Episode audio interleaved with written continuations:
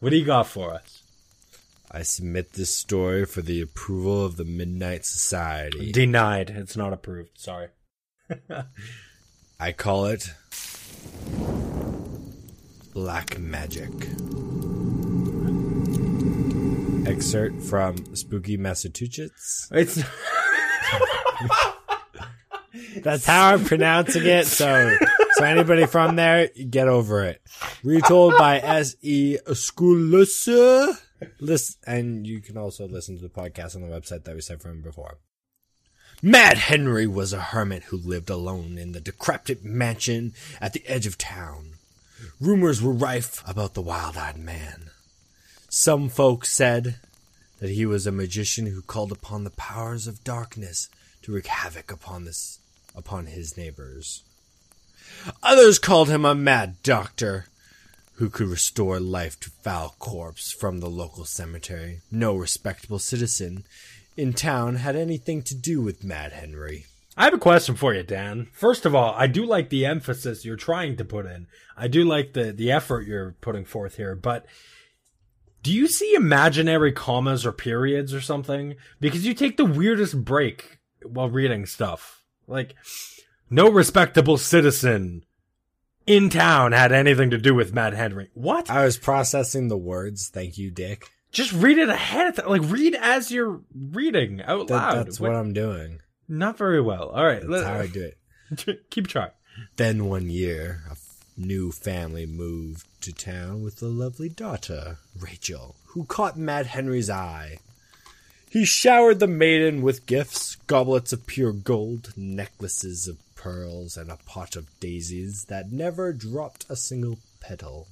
Despite the gifts, Rachel fell in love with another, Jeffrey, a handsome young man just home from university.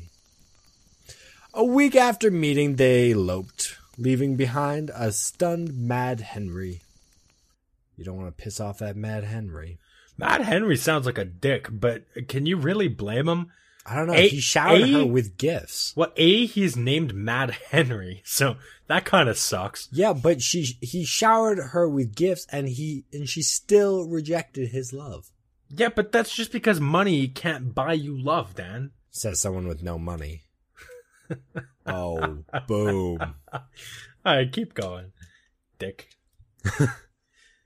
When Rachel and Jeffrey returned from their elopement, they threw a big ball and invited everyone in town. While Rachel was waltzing with her father, she heard a clap of thunder. Lightning flashed again and again. Suddenly, the double doors blew open and a breeze whirled in, bringing with it the smell of dead, decaying things. Mad Henry loomed in the doorway, pupils gleaming red with anger. He was followed by the grotesque figures of the dead, who came marching two by two in the room. Their eye sockets glowed with blue fire as they surrounded the room. Two of the corpses captured Geoffrey and threw him down at the feet of their lord.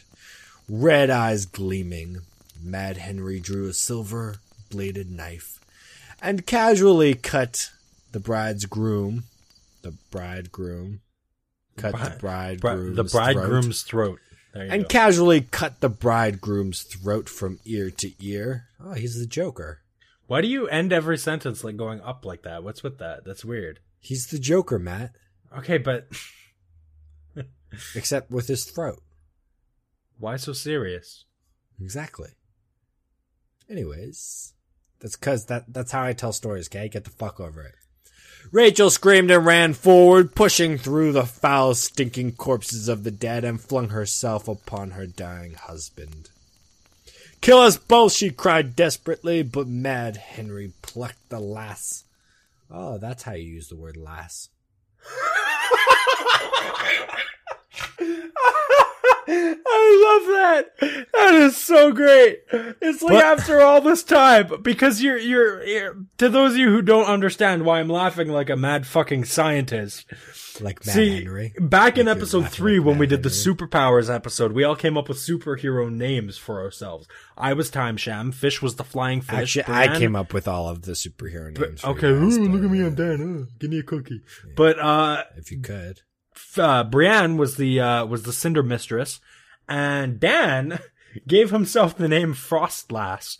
And until this moment, right here, he didn't realize why we thought that was a hilarious name. Anyway, Dan, please continue. But Mad Henry plucked the lass out of the pool of blood surrounded her de- surrounding her dead husband, and carried her out into the thundering night. Behind him, the army of the dead turned from the grisly scene and followed their master. The sounds of thunder and lightning faded away as the alchemist and his dead companions disappeared into the night. Jeffrey's father and Rachel's father gathered a small mob and followed the evil hermit, intent upon saving Rachel. When they searched Mad Henry's house, they found it completely empty, save for a light, which shone from a series of mysterious globes that bobbed near the ceiling of each room. Mad Henry had vanished. Search parties scurried the countryside for days but turned up nothing. Jeffrey was buried in a local cemetery, and the dance hall was torn down. No one in town spoke about what had happened, and no one dared imagine what had become of poor Rachel. A year to the day after the ball, a timid knock sounded upon the door of Rachel's parents' home. When their father opened it, he saw a gaunt gray figure upon the stoop. Her eyes were dull with exhaustion and pain. It was Rachel. Her tongue had been cut out so she couldn't speak, but when she Holy produced shit. a knife from her tattered garments, the knife with a silver blade that they had last seen in the hands of Mad Henry, the gleam of satisfaction in Rachel's eyes told them that the streaks of blood that coated the knife were those of Mad Henry. That night, Rachel died in her sleep with a peaceful smile upon her ravaged face. The end. Period. All right, okay. So that was a story. You definitely read story, it better than most of your stories. Your Um, your last story was Shut up. My last story was fine. Now, here's the thing. Your story, your story is denied, but it has nothing to do with you.